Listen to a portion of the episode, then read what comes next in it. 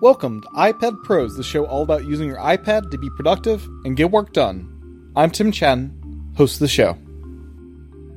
But the interesting thing about Git that I didn't understand at first is, like I said, you can have different branches. So you can have a master branch that is your live site or app. You could do something like create a develop branch where, okay, I'm making changes, but these aren't ready to go live yet. These are just for me to work on right now, but I don't want them to pollute my live copy, so I'm keeping them separate. So you would create a branch, you could call it develop. You would work on that. What I didn't understand before was Git's terminology is you check out a specific branch, like you check out the master branch, or you check out the develop branch. And I, I asked Vic, I'm like, why do they call it checkout? You're basically just looking at a different branch. Why do they call it checking out? But but I was wrong. It actually is checking out. So when you go to look at that local repository in your file system, you will see the files from whichever branch you have checked out. So if you're working in develop, you'll see your files that you're working on. But if you then check out the master branch and you go back to that in the file system, poof, you see your actual live this is for the world version of the master branch. So it also protects you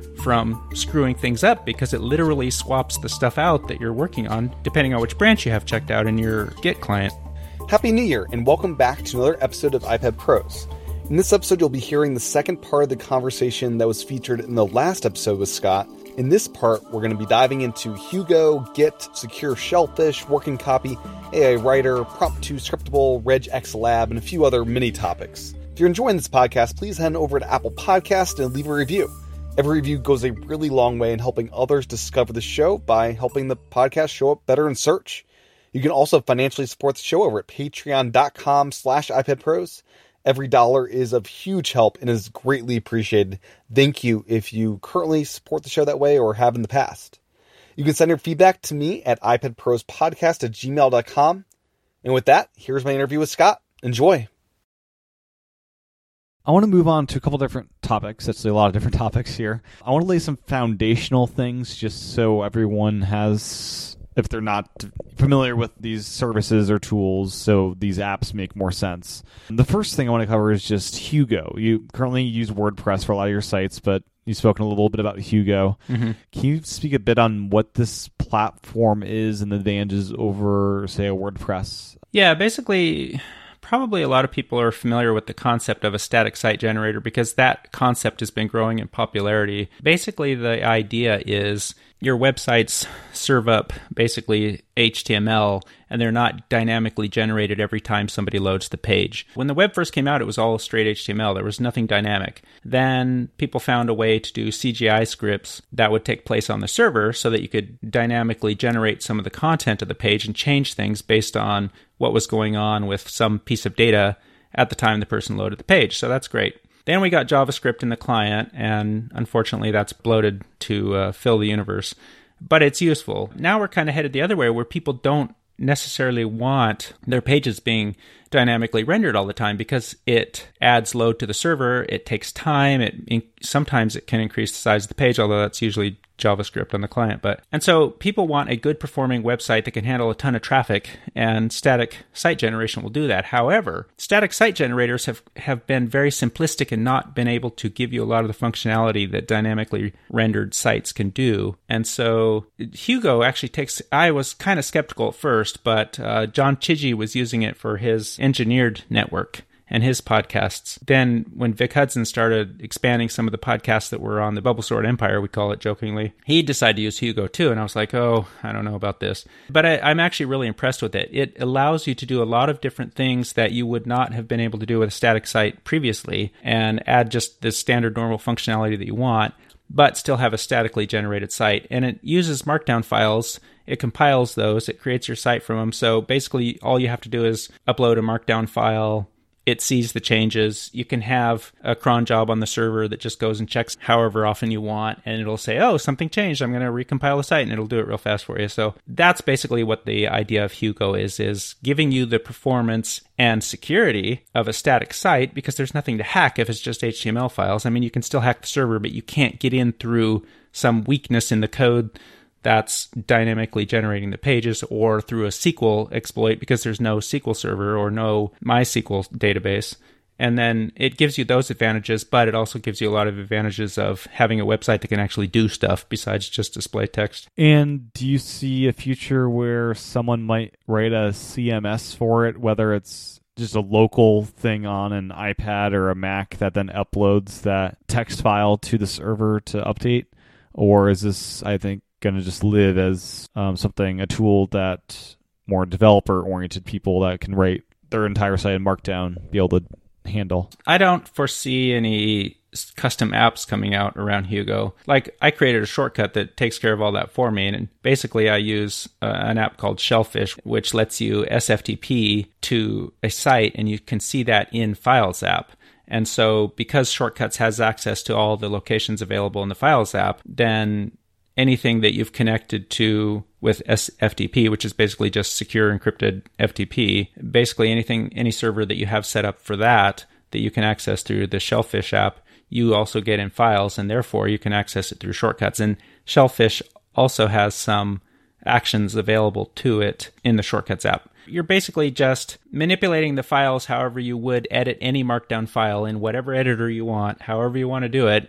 And then all you have to do is get it to the server. And how you want to do that depends on do you want to do it automatically or do you want to manually do it? Because you can use things like Panic's code. It used to be Coda. Now I think it's just called code and you can FTP within that too, but but I don't see anybody doing anything like this because it's not like you have to edit the files within a certain system. All you basically have to do is get the file onto the server. So it's like one small piece. I don't really see a whole CMS or anything. And setting up the visual look of the website is there. I guess there'd be a, a tutorial on how to the initial setup to make it look good. Uh, like WordPress has a lot of templates. Or uh, what's that kind of system? That's where Hugo is a lot more complicated. Like you can download themes from GitHub. I'm just learning about how to do this for myself right now, so I'm I'm starting to work on converting my own sites to Hugo, and the themes make some assumptions about how your content is laid out. And so Hugo is a very smart system and you can tell it here's how my system works. Here's where my stuff is. Here's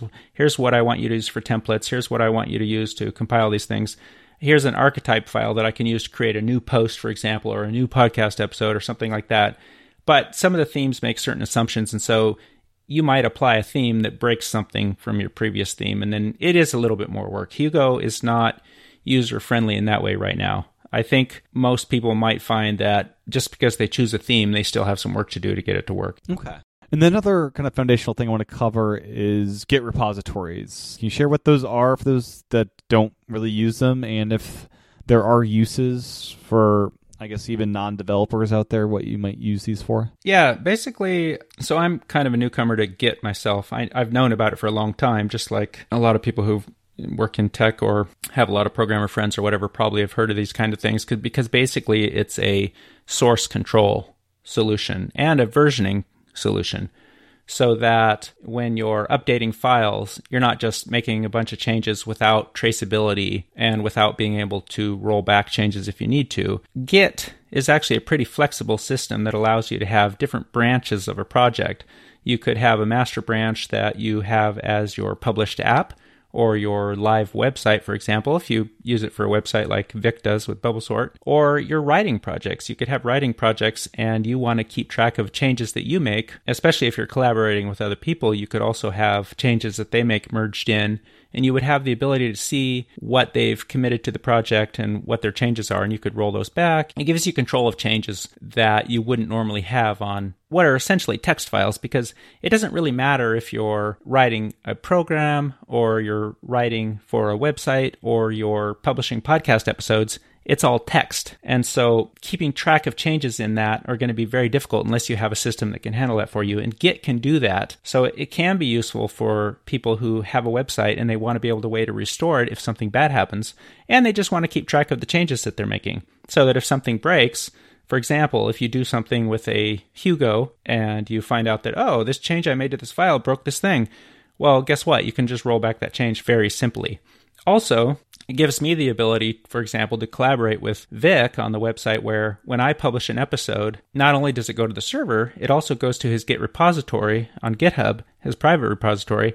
And basically, that means that if he ever has to restore the site, that episode is also in there now. It also means that he can have a development branch where he's adding new features to the website, and any changes that I'm making also get rolled into that branch so that when he rolls out his development changes, it doesn't undo some of the stuff that we've done on the live site in the meantime. It's basically a version control and source control kind of rolled into one and it's it's really powerful for collaboration but it's also powerful just for tracking changes. Could authors use this potentially for working with an editor? Is that a, use of git at all? It would depend on your editor but the answer is yes. I know that they do that at MacStories and when i first heard that i hadn't started using it myself at the time and i was a little confused about how that would work but now i totally get it.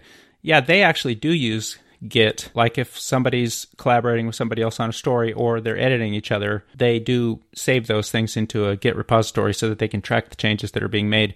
And also just for the author themselves, because they write huge projects. They work on things like for months at a time, sometimes when they're doing a major review of an upcoming OS or something. And so they want to be able to, if they become dissatisfied with the approach they're taking, or they want to make some changes, or they just want to keep track of all the files, that are involved, including the images and stuff like that. All that stuff can go in their Git repository, and it works really well for them. So, yeah, absolutely, an author could use it. I don't know that a lot of authors would use it. It certainly works well in the context of writing for a website. I don't think yeah. it would be something that a guy, a person writing a book would be able to give their publisher, you know, it wouldn't work for that kind of thing. There's more purpose driven tools for that. Correct, yeah. Not to mention that a lot of people in that industry just wouldn't even know what you're talking about or how to use it. right. So. Yeah. So you mentioned secure shellfish. Is there anything else you want to mention about that app that we didn't cover as far as sending you know text from it to uh, Hugo from this? Well, basically, secure shellfish lets you connect to a server and look at it in Files app as though it were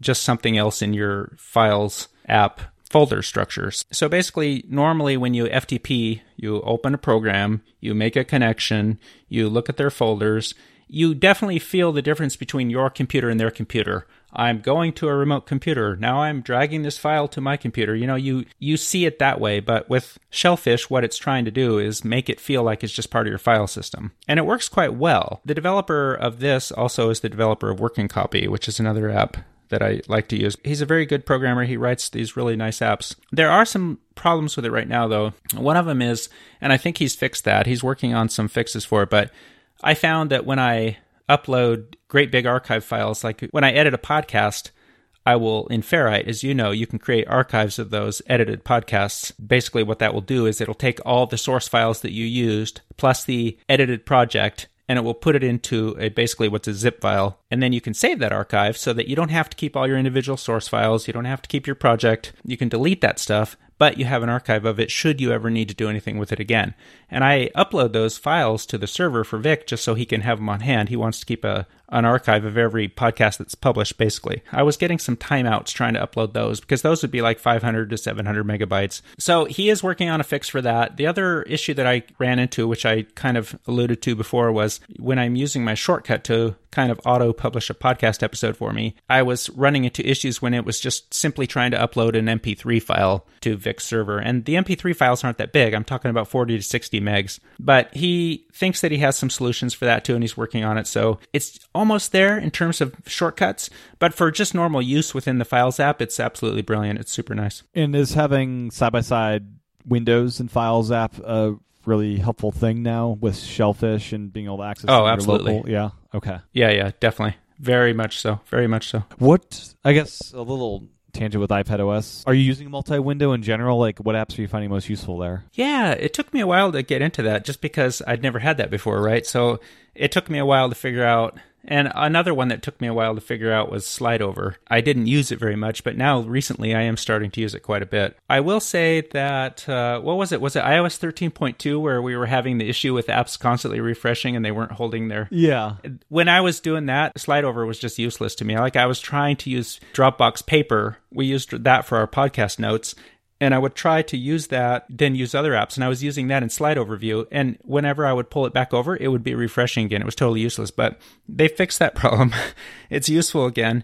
And so, yeah, I actually am using side by side a lot. I'm using it with text editor and Safari, different text editors. I'm using it with shortcuts and things like Scriptable. I'm using it with shortcuts and my regular expression uh, program that I like to craft regular expressions in.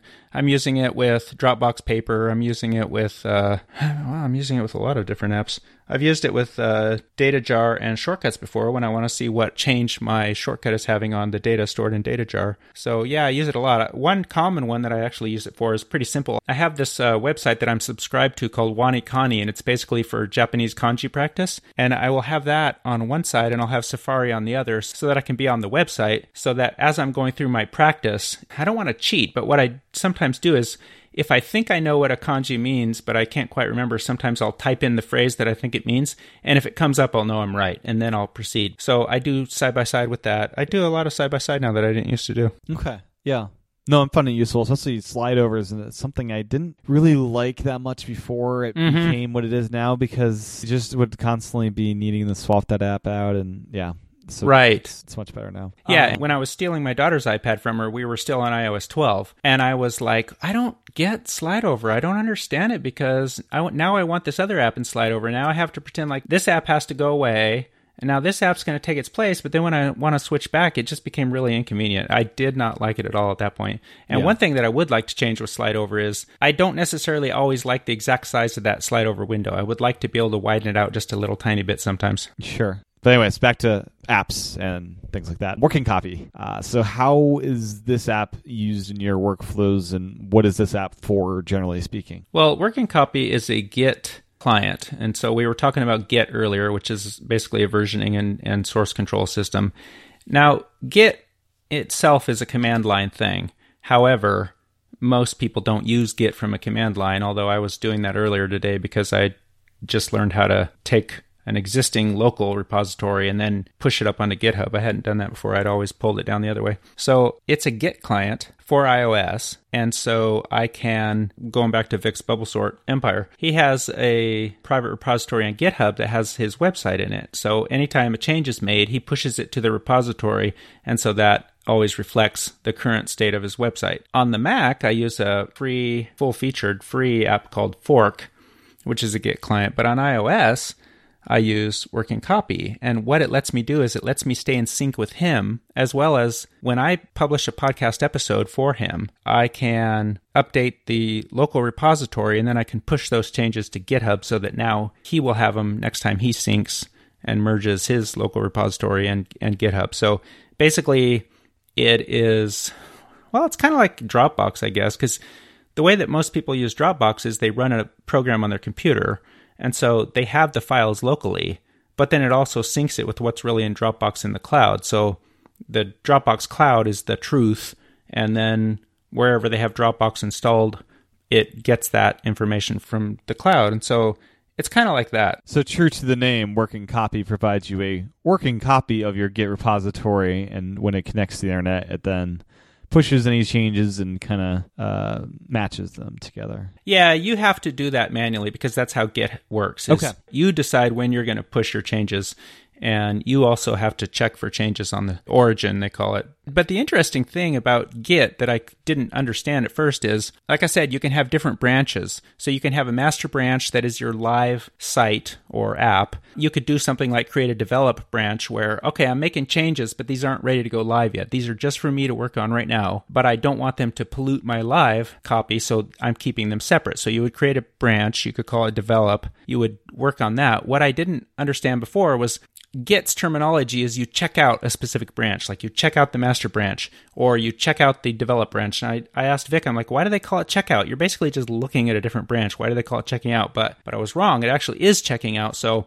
when you go to look at that local repository in your file system, you will see the files from whichever branch you have checked out. So if you're working in develop, you'll see your files that you're working on. But if you then check out the master branch and you go back to that in the file system, poof, you see your actual live this is for the world version of the master branch. So it also protects you from screwing things up because it literally swaps the stuff out that you're working on depending on which branch you have checked out in your Git client. So it's pretty cool. Very cool. Anything else on Working Copy before we move on? Just that the shortcuts integration is really nice, and Anders has been actively he's actually been responding to requests from me quite nicely. So I, I mean, I, I, guess everybody's always everybody always thinks developers are doing a great job when they fulfill requests that they have, but he's adding more actions to working copy that can be used within shortcuts, and it, it's basically stuff that I I asked him to do so that I could do the workflow that I want to do, and he's making that happen. So now you will be able to create new branches, merge branches, and delete branches from within shortcuts. So it's going to be super nice. Very cool. And then with working copy or using IA Writer, so how do those two apps kind of talk to each other? Yeah, well, the cool thing about IA Writer in the library view, you can see different sources and you can say from other apps, and you can go and look at. Okay, so if you say open and then you say open other, you can basically look at what looks like a files, a little files window to choose from. And because Working Copy integrates with the Files app, and it becomes another source of documents. So basically, in Files app, you can see your working copy, whichever current branch you have checked out in working copy. You can also do that from IA Writer. So let's say I want to publish a podcast episode.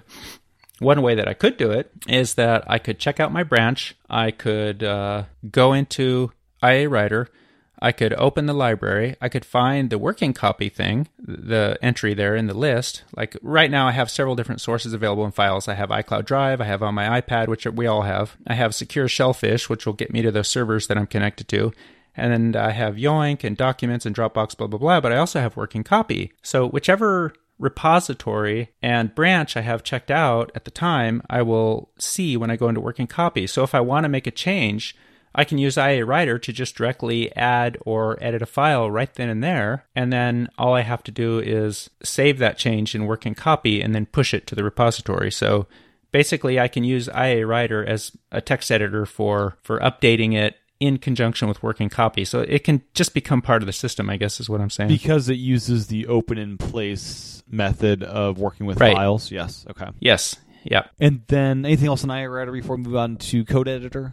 No, I'm IA Writer's an interesting one though. I don't know if what you use for a text editor, but have you used IA Writer in the past, or do you use it? Now? It was the very first one I used, and then over the years I've migrated the different tools. Uh, Ulysses, an Agenda, and Drafts are probably the three main ones at this point that I'm using. Right. Yeah. I think. I think. I don't know. IA Writer's an interesting one. For a while, I thought it was going to die because they were making some weird changes with it, and then they they changed their minds and went back to their previous model. Yeah, I used right Byword now, for a while. Um, mm-hmm. Yep. Same, same, same.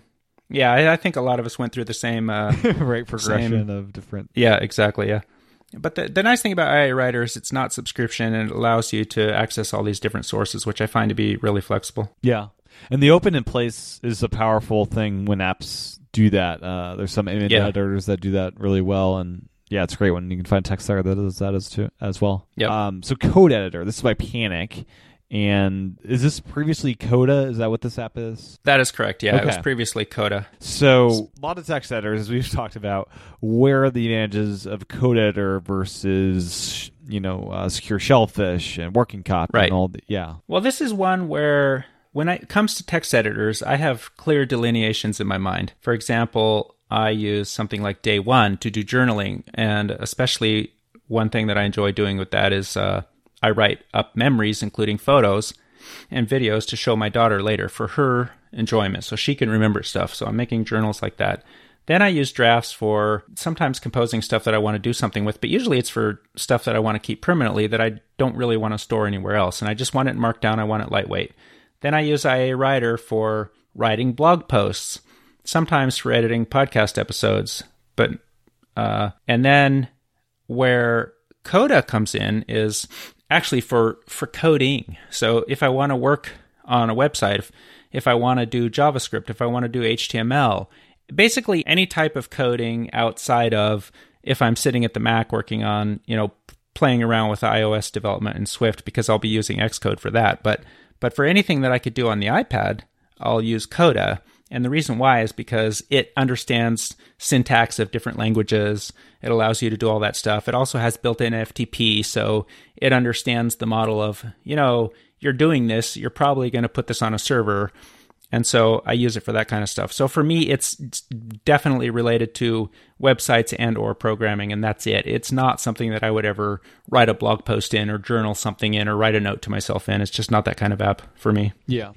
And then something you use uh, to access your Mac is Prompt 2, and it's for uh-huh. file access. I'm curious, just first off, on your approach to files. So for me, kind of everything lives in iCloud Drive, and I'm at like 1.5 terabytes. I'm still under that threshold of I can actually fit everything there still. Have you gone past that threshold? Do you have a different approach to files? What's your strategy there? I have the biggest, whatever it is, two terabyte or whatever with my family. So I do that. Where prompt comes in is I can access my Mac with it, yeah, but I can also access other servers with it. It's basically just a an SSH client. So SSH basically is a secure way of getting to another computer's shell. So basically, it's command line stuff. You're typing commands. And so you can do that on your Mac because your Mac is a Unix machine and you, you can pop a terminal window open on your Mac and you can type Unix commands and you can have fun all day. Well, you can SSH to your Mac. And a lot of times, what I like to do at night when I don't want my Mac to wake up and shine its beautiful 27 inch screen down the hallway and wake up my family is I'll just SSH into it and use text because it doesn't turn on the screen. It doesn't do anything like that. Whereas if I use an app like Screens, that thing is going to become a floodlight. And so sometimes if I want to do something real quick on the Mac, I'll use prompt to do it that way. But I also use it to do things on web servers real quick that I want to do and stuff like that. So basically, for me, it's just is there something I need to do on a remote computer that I can do on the command line? If the answer is yes, then prompt 2 is the right tool for the job at that time. And it turns your iPad into a terminal, like all terminal commands would work within here, or are there advantages to being at the computer using the terminal app that you'd have on the Mac? No, it's no different. Like if you're if you're connecting it to your Mac, you are at the terminal at your Mac as far as what you would type in is concerned because you're basically accessing your Mac's Unix shell at that point. So whatever shell you have set up for yourself when you log in, be it Z shell or bash, you're going to be using that. And the same for a remote server. Like if you have bash configured as your shell on your remote web host, when you log in there, that's what you're going to be doing. So you literally are using the other computer when you're logged into it. You're just using your iPad and prompt as a window into that machine, basically. And it would support tabs or multi windows like you could in Terminal on Mac? It does support multi windows. It's not very good at persisting connections though if you go away from it and come back. On that front they definitely need to improve it. I don't know if they're going to. I feel like they could. I feel like it hasn't really been updated to take full advantage of ios 13 yet. That's something that i would really love to see from them. Yeah. Okay uh, next up scriptable and I, you can listen back to episode 61 of this podcast to kind of dive more in depth into everything this app is. Yeah. Uh, but for you, what what is this app to you, and what are some cool ways you're using it? Right now, I'm mostly playing around with it. I haven't found one killer use for it. But what I like is it it scratches that itch that I was telling you about earlier. Of sometimes I just want to freaking type in code. I don't want to drag blocks around, and it's excellent for that. And Simon actually has a lot of example apps inside of Scriptable that you can look at to see things that he's done with it. One of the things that it does let you do that's useful for shortcuts is you were talking earlier about how if you want to access files from shortcuts, you have two choices. One of them is it's gonna get saved. If you don't want a dialog box for you to have to manually choose, it's gonna get saved in the shortcuts folder. That's there's nothing you can do about that or you get a dialog box and you have to manually choose. Right. And there's load time with yeah, I have a good 5 or 10 seconds where it's loading that window of here's all your folders because it has to do a lot of thinking at this point still. That's right. Now, with scriptable, what you can do is you can access different files and folders outside of that. And the way you do it is you create a bookmark so if you're doing it from within shortcuts, you have to create the bookmark each time that you do it. But if you're do, if you're just running scriptable by itself and you're just going to run a script, you can have some pre-created bookmarks that can point to anywhere in the file system, anything that's available in Files app. You can create a bookmark for that folder or that file. And then from within script a scriptable script in JavaScript, you can reference the name of your bookmark and you will have direct access to that folder or that file. So it gets around that restriction. And so even if all you do is use scriptable just for that, it's it's very handy. And what are some situations where you would need to change kind of the file extension for a file? Yeah, so part of it was my own lack of knowledge was with shortcuts.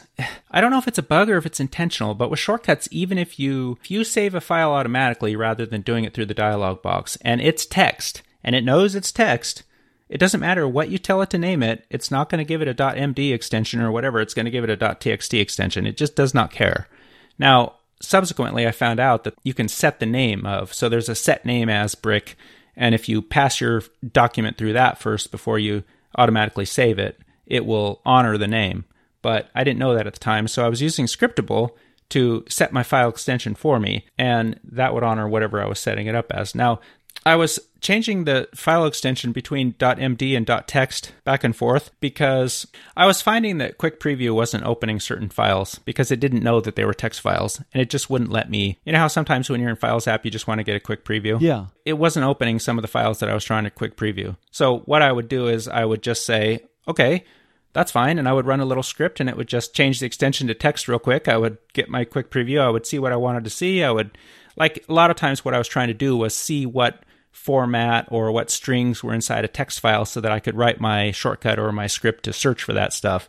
And then when I was done, I would run my little shortcut and it would change the extension back for me because one thing that we don't have in Files app in iOS is the ability to see or change file extensions and that's something that, you know, I don't know, people with computers do every day. So, Gotcha. Yep. Makes sense. yeah. But I haven't really touched Scriptable's potential yet. I've only used it for simple things like that. But it's the kind of thing where if you want to program and you have an iPad and you, and you want to mess around with code, Scriptable is a really excellent way to do it. Okay. And then the final topic I want to touch on here are regular expressions and, you know, Mhm. the app you use to work with that. So for those that aren't familiar with regular expressions, what are these? Well, regular expressions are really complicated things that will drive you insane, but they're extremely useful at the same time. Okay. So, what they allow you to do is they allow you to search for things inside of text files, but they allow you to search for patterns where you might know that I have a URL and I know that I have an HTTP and I know that I have a colon and I know I have a forward slash forward slash.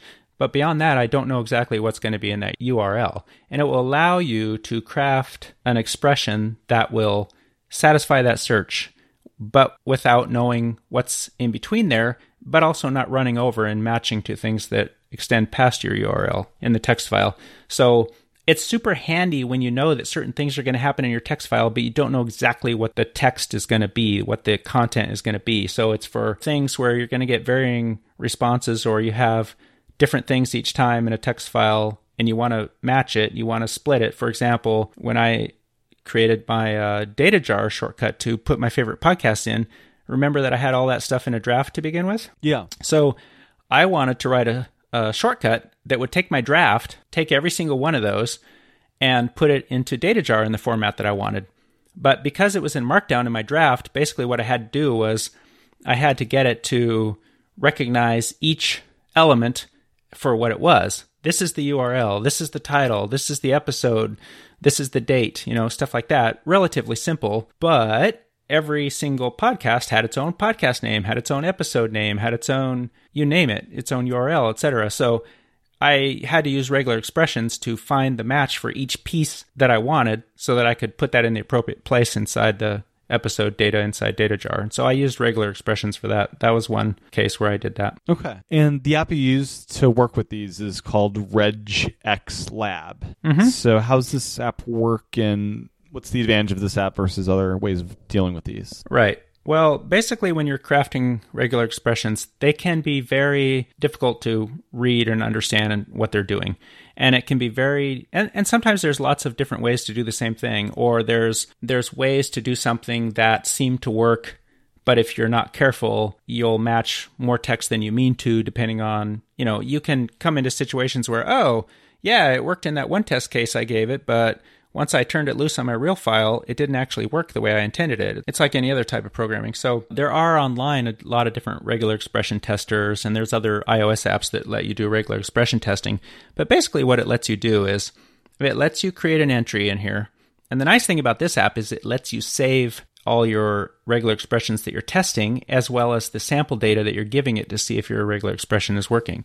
Some of the other ones, they'll let you put in a regular expression, they'll let you modify it, and they'll let you put in sample data. So, of course, you can see if it's working, but they don't let you save each of those sessions individually that you can come back to and look at later. So, this one lets you do that. And basically, what it will do is it gives you a screen and at the top it has a space for your regular expression and you start typing in your regular expression what you want it to you know basically you're telling it here's what i'm looking for in this text and then below you put in your sample text and what you can do is you can take your actual data that you know you're going to be trying to parse and you know you're going to be trying to split up or find certain pieces of you can paste that in there and then you can craft your regular expression and it will highlight matches for you. The beautiful thing about regular expressions is that with one regular expression you can grab multiple pieces of data by putting parentheses around specific parts of the regular expression to say, okay, I'm searching for this whole entire regular expression, but this thing in parentheses, I want to grab that. I want that available to me for future use. And you can do that multiple times. So, for example, I have one that grabs me four different pieces of data, four different strings that match throughout a text file. So it'll happen, you know, over and over and over again. It'll grab me everything that matches this part, plus everything that matches the second part, plus the third part, plus the fourth part. So then in shortcuts, I can say, give me group one, give me group two, give me group three, group four. So group one might be the episode name, group two might be the podcast name, group three might be the URL, and group four might be the date, for example. The beautiful thing about this app is it shows you very clearly not only what is matching your overall entire regular expression, but what is matching each of those individual captures. So, so you know that you're going to get the results that you want when you paste this thing into a shortcut or a program or whatever you're going to do with this regular expression. Okay. So it's like kind of a playpen to kind of figure out in a exactly kind of science, uh, not not a scientific, but uh, kind of like a test lab for all this stuff. It yes, it really is. It's really nice. Okay, very cool. And for those that are new to kind of all this stuff, what are some kind of resources to kind of learn more about these kind of tools in general for people? Yeah, exactly. Uh, there's a lot of good sites online for for regular expressions, for example. Regular expressions are something that a lot of people, even people who do automation and scripting and maybe even programming, may not get into. When I started at the place I work, I work in semiconductors and everything used to run on Unix back then. And I think a lot more people were exposed to regular expressions just because of that. But there's different websites like rexegg.com is one. It's rexegg.com. I'll give you some links for some of the good regular expression s- sites that I've been using. Okay, sounds good. Yeah, those will be in the show notes. And there's also, as far as Git goes, there is uh, a site called atlassian.com. It's A T L A S S I A N. And they've got a pretty good tutorial about what Git is, how it works, how to set up a repository. That's also a good one. So that that website works pretty well for exploring Git. And then I find that, of course, uh, Stack Overflow is a pretty good source of information, just as it always is for everything programming related. Well, thank you. And anything we didn't cover yet that you'd like to before we wrap it up? I don't think so. I think I've probably talked more than enough for everybody's tastes. Well, excellent. Where can people find what you're up to online? Yep. Uh, right now, you can find me on Twitter at Scott AW.